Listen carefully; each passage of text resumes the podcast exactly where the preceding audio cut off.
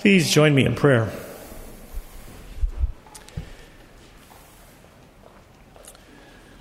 Loving God, we join Jesus and the disciples on the lake, listening for your word, asking for the grace that the words of our mouths and the meditations of all our hearts may be truly acceptable in your sight. O God, our rock and our Redeemer. And let the people say, Amen. Then Jesus said to Simon Peter, Do not be afraid. From now on, you will be catching people. When they brought their boats to the shore, they left everything and followed him. Many of you know that we're in the process of a new members class. We've been doing this process a little bit differently. We start with a tour of the building so you can know about what goes on in each room. And then last week we had a session in which we got to hear some classic questions we always ask.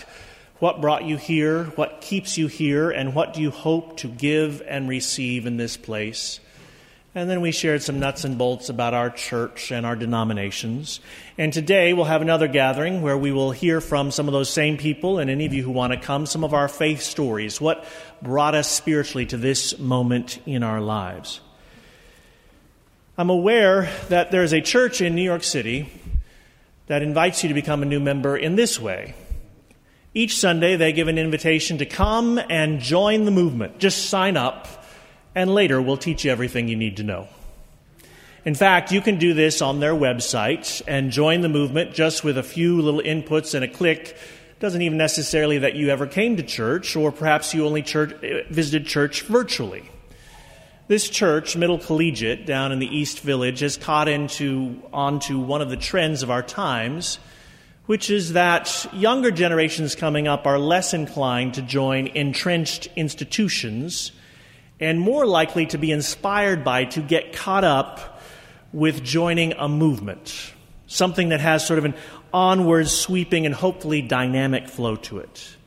And when you hear the word movement in this context, you may think of some of the great movements that we know about the revolutionary movement of colonial times to take away from the monarchy of Great Britain, or the abolitionist and underground railway movements during the Civil War and leading up to it you may think of the suffrage movement that brought the vote for women in this country in, the 19, in 1920, or the right to life and pro choice movements, the civil rights and the neoconservative movements, the Occupy Wall Street and the Tea Party movements. And as we see in the ramp up to 2020, there's lots of new movements of campaigns starting up, and you know what it's like. You do what they do at Middle Collegiate. You go to their website and check them out, and if you are careless enough to enter your email address, you will get continual emails in your inbox over and over and over again. We had a seminarian last year, and actually a good friend of mine who signed up for a presidential campaign, picked up stakes like the disciples, and moved to another place to do field organizing in North Carolina, leaving behind all that they had known and wondering what it'd be like when they came back to it. The characteristics of a movement are that they are, it is fluid, it is forward moving. It is aimed at some sort of goal of cultural or political shift. And good movements have strategy, they have timelines, and they have processes for getting things done. The question is why would any of us join a movement? Well, normally it's because we believe it is something relevant. We believe it's worth giving our time and our money and our energy to it. We believe that it may change our lives may take us on an adventure like pulling up stakes and going somewhere we've never gone before. That it will enhance our meaning in living life. We believe also that it may change other people's lives for the better. In fact, this may be a more compelling goal. Hopefully, even change the culture around us, move the dial a little farther on certain issues we care about. Certainly, some of the movements I named did just that. And it may believe, we may join a movement because we're standing up to some sort of injustice, something wrong and flawed in this world, and we want to be a part of changing it. Now, for the past few Sundays, as we've been reading these gospel passages that reveal the early ministry of Jesus Christ, we've been talking about this as a movement, the movement of Jesus and what he was teaching. And you and I all know that this forward flow of this movement that's been going on for 2,000 years has gotten bogged down at times. And little pools and eddies and churches and denominations and institutions all over the world. That's why we've had things like the Reformation. That's why in this country, with our freedom of religion, we've had it split and bifurcate into all sorts of little rivulets and streamlets of thought, sometimes losing the full force that maybe the movement had when it first started out. The thing that says at Middle Collegiate when you sign on to this movement is Middle Church is a welcoming, artistic, inclusive, and bold community that proclaims love, period. That's our guiding ethic. The best way to share and learn about what we're doing for racial, LGBTQIA, plus gender, and economic justice is by joining us. Middle members participate in our dynamic worship celebrations every Sunday, both online and in person. We advocate for justice at our nation's capital, in Puerto Rico, and on the borders. We care for each other by feeding the hungry and visiting those who are sick and alone. And we nurture growth at every season of life and encourage deeper community and connections in an often lonely world. When I read this, it doesn't sound too far from how I experience and describe our community. As with any church, there are ways we can live more boldly and creatively into this kind of mission, this kind of forward moving movement.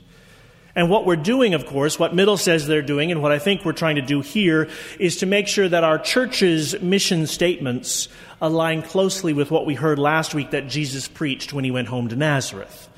Mainly that passage from Isaiah that our job is to bind up the broken, to proclaim good news to the poor, to proclaim freedom for the prisoners and recovery of sight to those who are blind or even just those who've lost their vision, to proclaim the year of the Lord's favor, to set the oppressed free. Like a lot of political campaigns, there's a sense of join now and ask questions later. We'll give you the information you need to keep going. I wonder if we set it up this way a little more explicitly. Join our movement now, and then we'll talk more about what it means to love God with all your heart, your soul, and mind, and the things that God loves the poor, the oppressed, the brokenhearted, the prisoners, the blind, the lame, the sick, those who've lost their vision. And we'll offer you classes in how to love your neighbor as yourself. We'll give you courses on how to forgive better courses on how to be really effective at changing hearts and minds from hate to love, from fear to courage, from injustice to justice. Classes on what it means to advocate and change public policy so that we can see this ethic of love and compassion and justice manifest around us. Sort of like a Zen dojo in which you get to train and practice your art inside these walls in very explicit, targeted, and focused ways. Now, if you listen to Luke's version of how Jesus started recruiting for his movement, the calling of the disciples, what does he find? He finds a group of fishermen who are discouraged, discouraged that things have not gone the way they had hoped to or how they needed them to go, going out to work, coming back empty, most likely poor without many possessions, wondering if they could ever get ahead in this great overarching oppressive boot that is the Roman Empire. And what does he show them? He, he shows them a little bit about patience, about getting your timing right, about trying things in a new way, going to the other side of the boat, and keeping your eyes and your ears open always for this new approach, these new possibilities. And then he says this thing about, I'm going to teach you now how to catch people, to get a hold of their minds and to change their hearts. It's happening all around us all the time, this catching of minds and hearts. You only need to look at your social media accounts or your email inboxes to see how many people are trying to catch your minds and your hearts, all the ads that pop up on the websites you visit. But when it comes to this movement, the Christian movement, we are decidedly uncomfortable, many of us, about trying to catch people. And there's some very good reasons for this. I've told you before that when I first came to New England in my 20s and I was trying to find a way to live my Christianity off, off, authentically, someone told me if you talk too much about church or Christianity, people will think you're not very smart around here. Does it sound familiar? We live in a region of the country with a greater skepticism about organized religion, even some hostility toward it. We're not the only region of the country that's like that. And over the last hundred years, we've seen an increasing secularization of our country. And I think most people, even some of us, come by that skepticism and hostility quite honestly. Because perhaps we've been in church where it harmed us by, in one way or another, perhaps by giving us the message that we were not okay the way that God made us. Or we may have found it irrelevant to our everyday lives, that it lacked some of that live out loud passion that you find in other movements, or even simply on the soccer field, or in downhill skiing, or a music ensemble, or some sort of social club. Church just didn't have that spark or passion. Or perhaps we found that church was about believing 10 impossible things, ancient ideas that just don't jive with our modern rational understanding of the world around us or perhaps just not having the tools to engage with that language and those, those stories and how they align with our world today. Or we may have found that the church was resistant or even uninterested in the kinds of spiritual questions we were asking. And as we got to know other people, people who had other ways of following cultural norms and religious practices, we became distinctly uncomfortable with any sort of Christianity that claimed it was the superior pathway to God. What is known as Christian triumphalism, or the idea that Christianity triumphs all other religions. And some people come by these prejudices not so much from their firsthand experience, but just their perceptions of what church is about.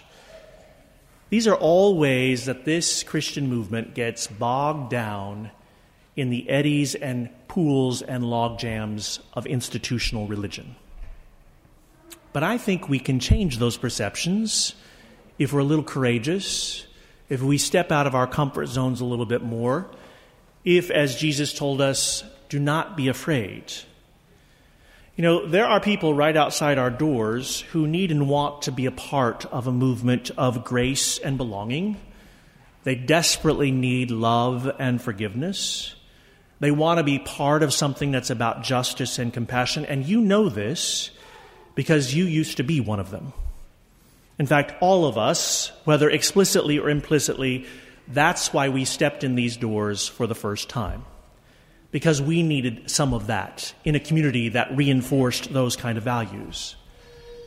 So, I would like for us to continue to think about what it means to share this kind of word, this kind of hope in more effective, in braver, happier, and joyful ways. Now, there is that scary word which has been reintroduced in some parts of progressive Christianity called evangelism. And some of you want to scream at that word. I tell you, it's the ancient Greek for marketing. At its heart, the word evangelism is not about coercing people. It's not about proselytizing. It's not about telling them that you have the best way possible for them. Evangelizing at the heart means sharing good news. And perhaps you and I need to think a little bit differently of what it means to catch people with a, a softer lens, not so predatory about a catch of fish that you're going to consume, or about overloaded nets that sink the boats by their weight but really getting clear about the good things, the good news we find in a place like this, how we get caught up in a movement of grace and love and justice. I hear it all the time from you in our offering invitations. Last week, when we talked about the sermons that we would preach, in all of our discussions around this church, I hear what this community does for people, how it transforms and changes lives. And I wonder just what it means for us to claim that a little more boldly, a little more seriously, with a little more passion. If you found a good restaurant, a good gym, a good book, a good social club, most likely you wouldn't keep it to yourself. you'd talk about it. And word of mouth is still one of the most effective ways to spread the good news about anything. So I wonder what it means for us to tell someone, anyone, a good friend, a colleague, a person on the bus, something good that happened to us in church. It could sort of go this way. You know, I heard something interesting the other day that has kept me thinking about, I don't know, forgiveness. Oh, really? Where'd you hear that? Well, I, I heard it in church. You go to church? Yeah, I do. Are you surprised? Well, yeah, kinda, I'm surprised. Why is that? Well, because you seem so smart. Well, thank you. And also, you know, I've heard some of the things you say about politics, and it's not what I identify with Christians I hear about in the news. Well, yeah, I go to church. Why is that? For some centering, for some community, for some like minded conversation. Huh, I never knew that about you. Well, what's your perception of church? And on the conversation could go, but just to open up the door slightly to a little bit of what you get in this place. Perhaps it's about the music or the justice efforts.